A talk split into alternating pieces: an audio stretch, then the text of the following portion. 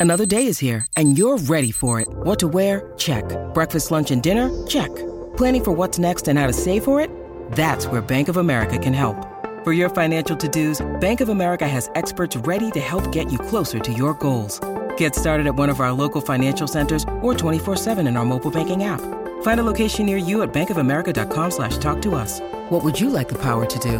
Mobile banking requires downloading the app and is only available for select devices. Message and data rates may apply. Bank of America and a member FDIC. This is the story of the one. As a maintenance engineer, he hears things differently. To the untrained ear, everything on his shop floor might sound fine, but he can hear gears grinding or a belt slipping. So he steps in to fix the problem at hand before it gets out of hand. And he knows Grainger's got the right product he needs to get the job done, which is music to his ears. Call, clickgrainger.com, or just stop by. Grainger, for the ones who get it done.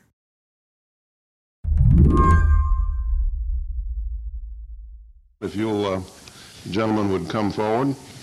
There's this video from 1998 that is crucial to understanding what happened this week at Twitter when the company was upended by a whistleblower. We're joined today by the seven members of the L0pht uh, hacker think tank in Cambridge, Massachusetts. It's from the Senate Committee on Government Affairs. The video's a little grainy, but you can see a bunch of young white guys in suits sit down to testify at a table. They look awkward. The late Senator Fred Thompson from Tennessee was the hearing's chair. It's his voice you're hearing. Thompson, of course, was also an actor on Law and Order, and he lent a certain theatricality to the hearing. Uh, due to the sensitivity of the work done at the L0pht, they'll be using their hacker names of Mudge, Weld, Brian Oblivion, Kingpin, Space Rogue, Tan, and Stefan. Sitting in the middle of the hackers was a tall man with glasses and long red hair. At the time, he was 27. His name is Peter Zatko, but to a lot of people, he's known as Mudge, and he was there to warn Congress. If you're, uh, if you're looking for computer security, then the internet is not the place to be. Uh, if you think that you're an exception to the norm and that you have a secure setup that communicates over the internet, uh, you're probably mistaken. What Mudge said to the senators shocked them. Um, I'm informed that you uh, think that it, within 30 minutes, the seven of you could uh, make the internet unusable for the entire nation. Is that correct? That's correct. Actually, one of us with just a few packets. So that was a, a transformational moment. That's Joseph Menn, who covers cybersecurity and hacking for the Washington Post. He started on the beat in the late 90s and has written several books about it.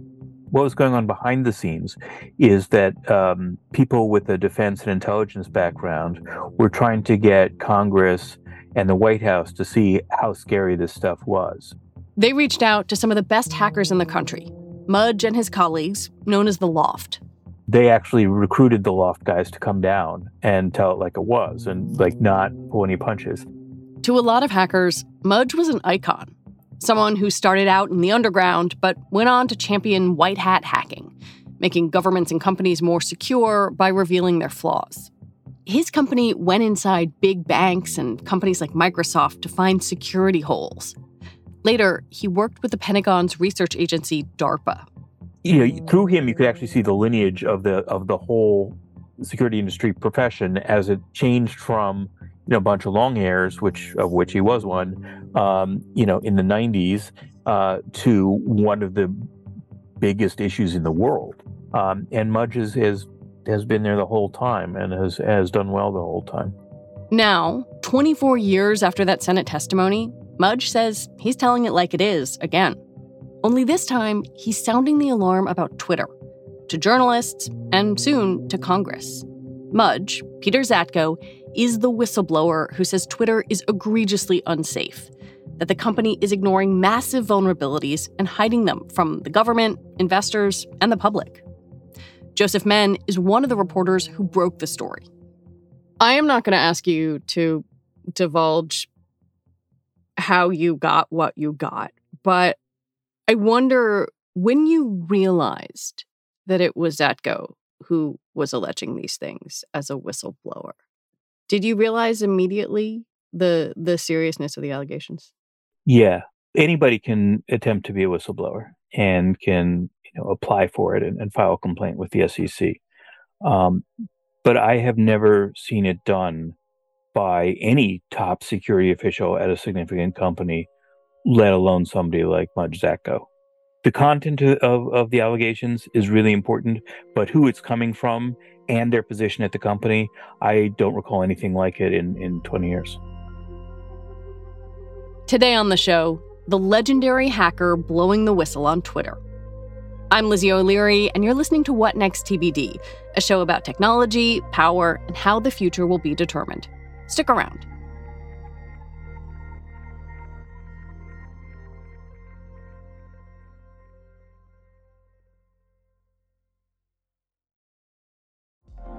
Apple Card is the perfect cashback rewards credit card. You earn up to 3% daily cash on every purchase every day.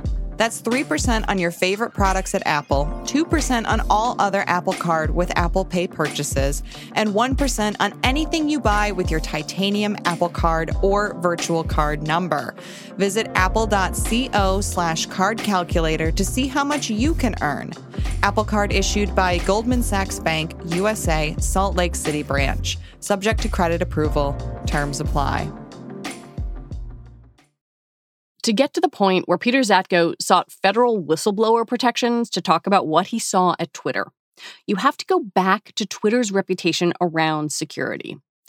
Joseph was pretty blunt about it. Just terrible. Uh, they got breached over and over and in embarrassing ways.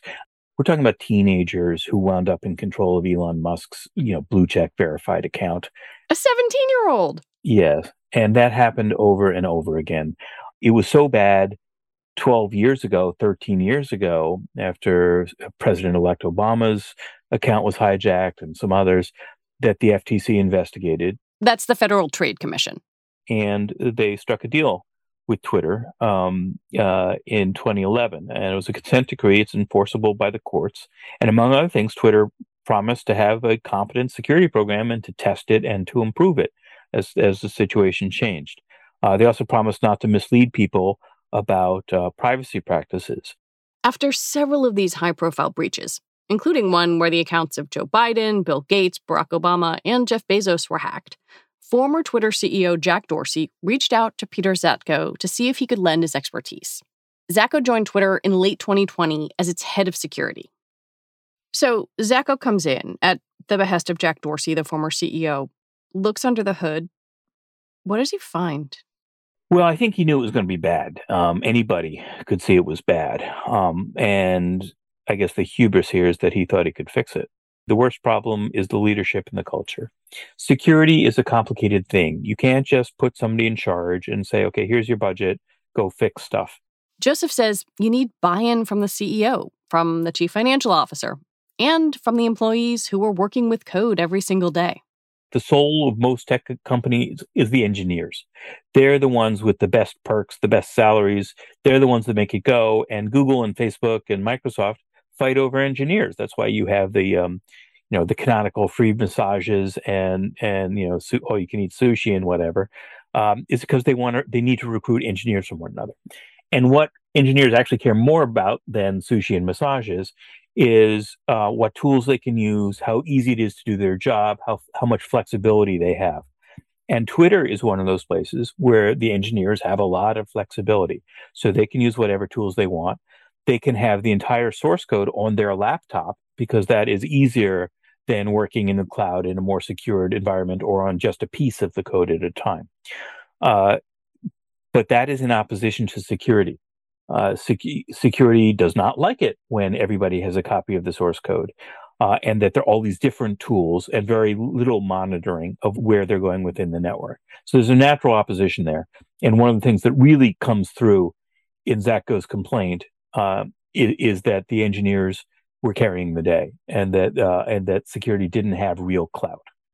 I want to go through the whistleblower complaint. It's 84 pages long. There are sections that are redacted, but I, I've read the the the redacted version. And I kind of want to take it section by section with you. The first stuff I'd like to talk about is what seems like some pretty basic security flaws. There's a, a section that is titled Mudge Discovers Egregious Deficiencies, Negligence, Willful Ignorance, and Threats to National Security and Democracy. That's, um, you know, not a light title for a section. What do you think this section of the report tells us about Twitter's security? Well, the part that, that jumped out at me was was national security. That was the first thing that that I um that got my antenna up. Um, and so there there are a few different pieces of that. One is that there are people have been and are currently apparently on the payroll uh, spies for other countries. Zatko's complaint alleges that the Indian government had forced Twitter to put at least one of its agents on the company's payroll. Earlier this month, in an unrelated case, a former Twitter employee was convicted of spying for Saudi Arabia. Zatko's complaint suggests that user data could be accessed by spies. This is your pretty much your worst case scenario. Um, there, you know, while privacy might be valuable to you and me, it's life or death for people in many countries, some of whom are using Twitter as their only major means of expression about what's going on in their country. And so, in very repressive places, the information that Twitter has on the, those people, which include can include not just their real phone numbers, uh, eh, usual email addresses, but uh, clues to their physical location, what devices they're using, enough to find them and jail mm-hmm. them or worse. That's available. So, if there are spies on the payroll that have access to that kind of information uh, or can tell others how to get it, and apparently that is happening with multiple countries. There's a note in, in this section that says only about 20% of data sets are registered and managed. Does that mean what I think it means that 80% of the data was just sort of floating around and, and could be accessed by those engineers or, or by, you know, various employees? So this, you know, this is in dispute. Some of this is a matter of interpretation. Uh, but the, the gist is yes. The gist is there is too much free floating data without serious access controls to it. I'm also struck that employees had a lot of this on their personal devices. The really bad thing is that all these things line up. So, yeah, it is not best practice for thousands of people to have a complete copy of the source code. But what makes it worse is that Zatko says that 30% of those laptops or laptops of the employee base overall blocked automatic software updates, which is, is kind of like security 101 because a lot of hacking in the real world, I mean, frankly, most of it is still phishing and old school stuff. But after that, it's not the spicy zero days like the previously unknown flaws that the super genius found. It's um, stuff that is very recently found that they can automatically check for across the internet. People figure out how to take advantage of it and it, they use it, they try it immediately on high value targets. And Twitter is certainly a high value target. So there are arguments about how, yes, you know, uh, you know, some patches, some fixes can break something else. And so some companies, you, you hold off on patching for a little bit, but um, it is hard to, it, it is hard to understand how 30% could be turning those off um, and still be safe. I want to talk about some of the legal allegations in this complaint because probably the most serious one that that he is making here is of essentially fraud. What did he say the company was lying both to regulators but also to investors and the board about? So it starts with the the Federal Trade Commission agreement from 2011 and their promise to maintain, test, and improve a data security program. Uh, there was also a representation that they wouldn't uh, they wouldn't um, uh, mislead people about the, their protections. The main thing is that is this the weaknesses in the security program. Zach was basically saying that um, it was never competent because they didn't have serious access controls because so many machines inside the company, including half of the servers, were running out of date or unsupported code that could be broken into more easily, because there wasn't a um, a, uh, a serious testing environment that simulated what it would be like to put out a product release on Twitter, so that you know it was tested in production. You know they would roll out a, a new a new tweak to the service and then do it in just one country or one part of one country to start, and then everywhere but that could have security risks that you wouldn't catch unless it was in a big testing environment. So those sorts of things combined add up to a bad security program, inadequate security program. Therefore, goes the argument uh, Twitter has been lying to the Federal Trade Commission. Therefore, uh, it was omitting the, that very material fact from shareholders and the SEC in its regular filings. When we come back, there's an Elon Musk angle, because of course there is.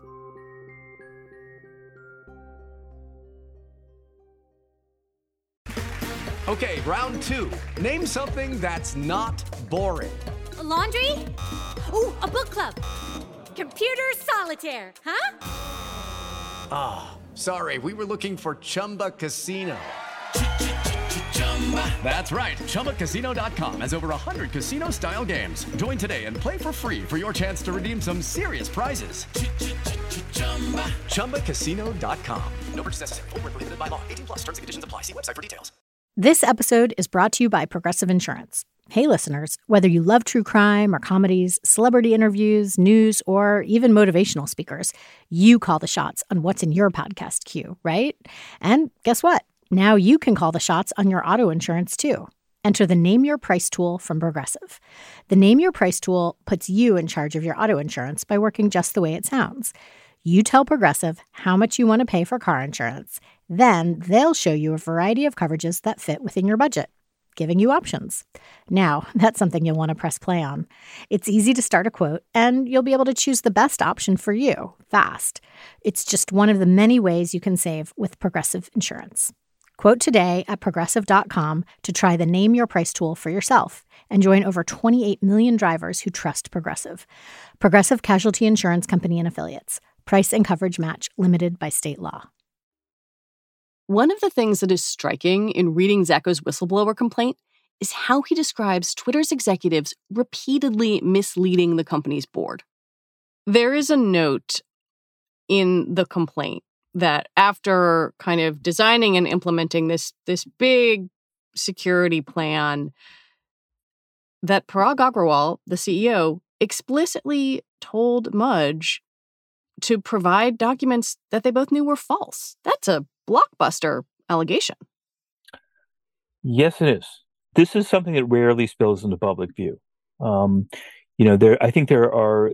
There's a natural tension where executives who don't want the board you know crawling all over them we'll give them sort of happy brief updates and try not to get into the details and Zatko felt that this talk was so happy as to be really misleading so for mm-hmm. example um, one of the things that stood out to me um, was a presentation designed for the board said that hey we now have security monitoring software in 92% of our machines but didn't mention the fact that that software was reporting that a third of the machines were were not compliant um, wow. with, with security needs. That's you can see the argument that that's a material omission. Speaking of material emissions, let's talk about bots. In the seemingly endless back and forth with Elon Musk, bots have been a huge issue, or at least painted as one. The company represented in in this uh, process that bots were roughly 5% of its accounts and, and has done so in security filings. It seems like Mudge found something very different and some interesting motivations behind it. I wonder if you could unpack that for me. Yeah. So to set the stage, uh, Twitter has stopped saying that bots are less than 5% of the total uh, number of accounts. And they've said it's less than 5% of what they call monetizable daily average users. And that's someone who would click through onto an ad, right? Or click through onto content. So it's it's it's it's a human being somewhere, uh, which means that your ads are actually getting through to them, and they might click through, or they might take other action. It also includes friendly bots because not all bots are banned on Twitter. Uh, but anyway, they've been saying that's less than five percent, um, and Musk has been arguing, and Zatko is now supporting the contention that that's not really what the average user experiences. And one other thing, the the daily users doesn't say how often those people are tweeting. So it's a measure of uh, it's a measure of accounts, not how often the tweets are. So it there's there can be a real difference between what Twitter's officially attesting to and what the average user experiences. And that's something that Zatko is also saying. He also says the executives weren't even incented to reduce spam. I mean, I suppose they were in the sense that they want they want more users because more users bring more revenue, but not really. Uh, the the executive bonuses are tied to revenue growth, uh, profitability growth, and uh, the growth in monetizable users. And so the complaint says when uh, Agrawal tweeted during this dispute with Musk, uh, of course, we're all incentive to do everything we can to reduce spam. Zatko says, well, literally, that's not true. They're hmm. they're only incented to to to grow uh, monetizable users. Monetizable daily active users could be really confusing to to someone who doesn't think about this a lot. But I also feel like it's key to perhaps understanding some of the forces pushing the company in different ways. Because what reading this portion of the complaint says to me is that this was growth, growth, growth. That's what we want. Maybe everything else be damned? You have to remember, it's sort of like the background here is that Twitter doesn't make money. Twitter loses money. Um, and so they need to change that. And so it's not just growth, but but but growth in, in revenue and and profit, or otherwise they can't fund nice things like competent security. Is is the argument? So like. It, it's a, it's a much bigger tension than it is at other companies that are rolling in the dough. Uh, Facebook and Google come to mind. Um, so it's I think there's much more scrabbling over the the few dollars there are uh, in in Twitter security. So they know it's important. Uh, they know they should do something about it. They try. They hire some good people because people want to work there. Um, but when push comes to shove, the the complaint clearly says, you know, the the emphasis is on on growth and money, not on protecting the user the users that they already have and what sort of experience they have. This part of the complaint about bots has gotten a lot of attention because it could help Elon Musk as he tries to walk away from buying Twitter. If Twitter was lying to Musk and to the SEC about how many bots are on the site, that might mean Musk would have to pay less to get out of the deal. Musk's lawyers have already brought up the whistleblower complaint in court. But when you zoom out beyond Elon Musk and take all of these allegations together, they paint a portrait of corporate chaos, of a CEO, Parag Agrawal, who was perhaps deceiving the company's board and investors, and of his predecessor, Jack Dorsey, as checked out from Twitter's challenges. Nobody can seriously argue that it's not completely chaotic and a mess. Um, there were still levels of surprise in this. The, the fact that that Dorsey, uh, Jack Dorsey, who's brought in as uh, C- uh, you know, one of the co-founders, brought back in as CEO. Um, you know, he's an odd guy. There, you know that that was kind of known, and he was also busy running this extremely valuable company uh, called Square at the same time. What was not known until now is that he would skip a lot of meetings with his direct reports and that he rarely spoke to people he was directly in charge of.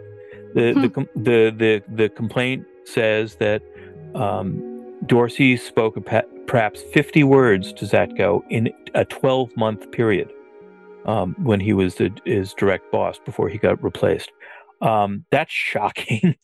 um, uh, there's there's also clearly like there's overlap in responsibilities. One of the other documents that has come out that is uh, an exhibit to the whistleblower complaint is a, a report uh, on how Twitter fights misinformation and fails to effectively fight misinformation in many cases. And it said that there are all these overlapping responsibilities. Um, that there's a site integrity team, but there's also a health and safety team, and there's some other team uh, and Zatko's people too, they all have some sort of claim over the issue of bots and misinformation and spam. Um, and sometimes they cooperate, and sometimes there's a turf war. Uh, and it's just um, it's just a real mess. And what's unique here is that it's a mess with with global significance. Um, in, many countries, Twitter is used by authoritarian leaders or by intelligence agencies in some other country to influence current affairs. And we know it works. And now we're seeing we have a little bit better idea of why it works so well. It's the the defenders are just really outgunned and they sometimes can't get out of their own way. Do you believe what you read in the complaint? I'm a seasoned investigative reporter, and I don't believe anything I read anywhere. Um, but there's a lot there, uh, and it's coming from somebody who has immense credibility in the field. Um, you know, there's a there's of course a raging debate on infosec Twitter about this, um, but the people that have been around for a while um, in senior positions are pretty much uh, you know they're they're betting they're betting that Zatko is in essence correct um, that this is uh, really egregious security, but it is a super super risky move to do this in public. So um, he's I'd say he's got most of the infosec community. It's the the management types are saying, well, you know, it's a it's a team sport, it's a team job. Hmm. Um, you know, if you're in charge of security, you have to figure out a work a way to work well with the CEO and the board and the people underneath you. And he failed to do that. And you know, we could all go public with our complaints about how terrible security is in our own company, but um, uh, that's not that's not what the job is. That's that's the counter argument. I mean, Twitter has come out and said he was opportunistically seeking to inflict harm on, you know, the company, its its customers, its shareholders. Um, what do you think of what they had to say? Well, some of the stuff that's come out is pretty scattershot. There's a lot of insinuation out there that um, he's been in league with Musk, and the evidence does not support that. He and his lawyer has denied that. That's right. He's, uh, the lawyer said that there's been um, no communication. Um, there may have been a subpoena, but it didn't go to the right address. Um, so um, they were not in league. And the big write up that Zatko did after he'd already been fired was in February before Musk made his move on Twitter. Um, so uh, so that's out. And you know, some people were dredging up, you know, uh, Mudge's uh, hacker past, you know, which was, you know, he was a hacker in the 1990s. You know, was was he, you know, uh, was he a clean school kid that never got into trouble? No, um, none of these people were. It's a weird profession. Um, and so sliming somebody by saying that they broke the laws in their youth is not a is not a very impressive defense. Why do you think he did this? As someone who you wrote two chapters about him in your book. So the way Zatko tells it is that this is an extension of what he's been doing his whole life, uh, which is calling stuff out in order to to get stuff fixed by any means necessary. And very often that means going public. That's what he did in the beginning is he made these public assertions about software where the, the maker of the software had no incentive to warn people about it. So he said, okay, well, I will do it for you. I will tell people that the software is insecure and that will make you fix it. And that worked. Um, he's also done other things. He, you know, at DARPA, most of what he did is still classified. Um, so, you know, when it's important to not spill secrets, he will not spill secrets. But he says Dorsey brought him on to make Twitter users safer. And he's going to do it one way or the other. He can't do it inside the company anymore. He can't even try because he was forced out. So, in Zatko's view, the way to make it happen, the only way to make it happen, is to file a legally protected whistleblower complaint that goes to regulators and members of Congress who can subpoena him, who can subpoena other executives who can demand records and figure out whether it's true or not, and then force changes on Twitter, if particularly if there have been legal violations. He's finishing what he was hired to do, which is fix Twitter. If you're a Twitter user, what do you think you should take away from all of this? I think a fair reading of what we know so far, uh, which may be disproven at any point, is that users should have less faith that that the information that Twitter knows about them will be protected from others. We should also bear in mind that a lot of this is has location and other sensitive data.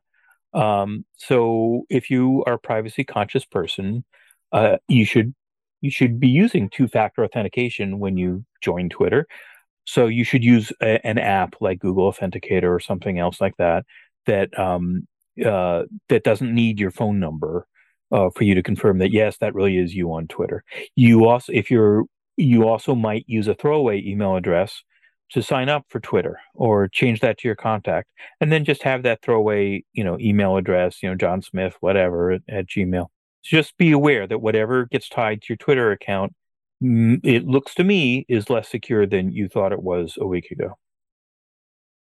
In trying to assess how existential this is for Twitter, one of the things that I keep coming back to is how many times over the past decade, more, the company has been warned about security again and again, both by regulators, but but also by you know people who work there, and yet they just seem to not be fixing things. Why? One of the problems with security is that it's very hard to measure its effectiveness. So it's seen as a cost center by executives. You know, your chief, your head security might say, "Hey, we need this, we need that," but then he can't come back and say that, "Hey, this prevented five breaches," because you have no idea what it pre- what it actually prevented and how much money it saved you. So that is why regulators have been paying more attention to this. Uh, the SEC has put in place more more rules about uh, cyber expertise and what you have to do and what you have to disclose. The Federal Trade Commission, starting because of issues at places like Twitter and Facebook and Google, has gotten more serious about uh, enforcing privacy rules and what's rules and what's disclosed about what they do to protect privacy. Um, so, I mean, the, directionally, it's it's going in the right way but it takes a while before any of that is going to have the Wall Street impact of your, you know, of your the same as your quad, uh, quarterly earnings and your and your projections for for for profit growth, or in Twitter's case, when they're going to turn one. So that's why it hasn't got the attention. And um, you know, if it hasn't by now, I mean, I think this might, I think this might do it. I kind of wanted to go back to where we started, which is with who we're talking about here. You know, when Frances Haugen filed a whistleblower complaint at Facebook, one of the things the company was able to do was say, well, she was not someone who was central to working on this. She took documents because they were in an internal system, et cetera, et cetera. This, I don't know, this feels different because of who we're talking about. Right. So this is kind of the opposite of that. Um, Zatko is bringing less documents uh, to the table, though he is sort of providing a roadmap for what investigators, government investigators, might uh, seek to get out of Twitter. But his expertise um, and his experience and his knowledge of the way things work and his track record as somebody who um, is willing to say the emperor has no clothes um, is pretty hard to, to find anywhere else in, in information security. He's one of the, the paragons of it.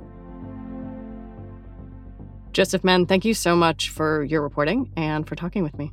Thanks for having me. Not long after Joseph and I finished talking, the Senate Judiciary Committee announced that Peter Zatko will testify about his experiences at Twitter in September. Joseph Menn covers cybersecurity for the Washington Post. And if you want to learn more about Mudge and the other hackers of the 90s, check out his book, Cult of the Dead Cow. And that is it for our show today. What Next TBD is produced by Evan Campbell. Our show is edited by Tori Bosch. Joanne Levine is the executive producer for What Next. Alicia Montgomery is vice president of audio for Slate. TBD is part of the larger What Next family, and it's also part of Future Tense, a partnership of Slate, Arizona State University, and New America. And if you are a fan of this show, I have a request for you. Become a Slate Plus member. Just head on over to slate.com slash whatnextplus to sign up. All right, we will be back on Sunday with another episode. I'm Lizzie O'Leary. Thank you for listening.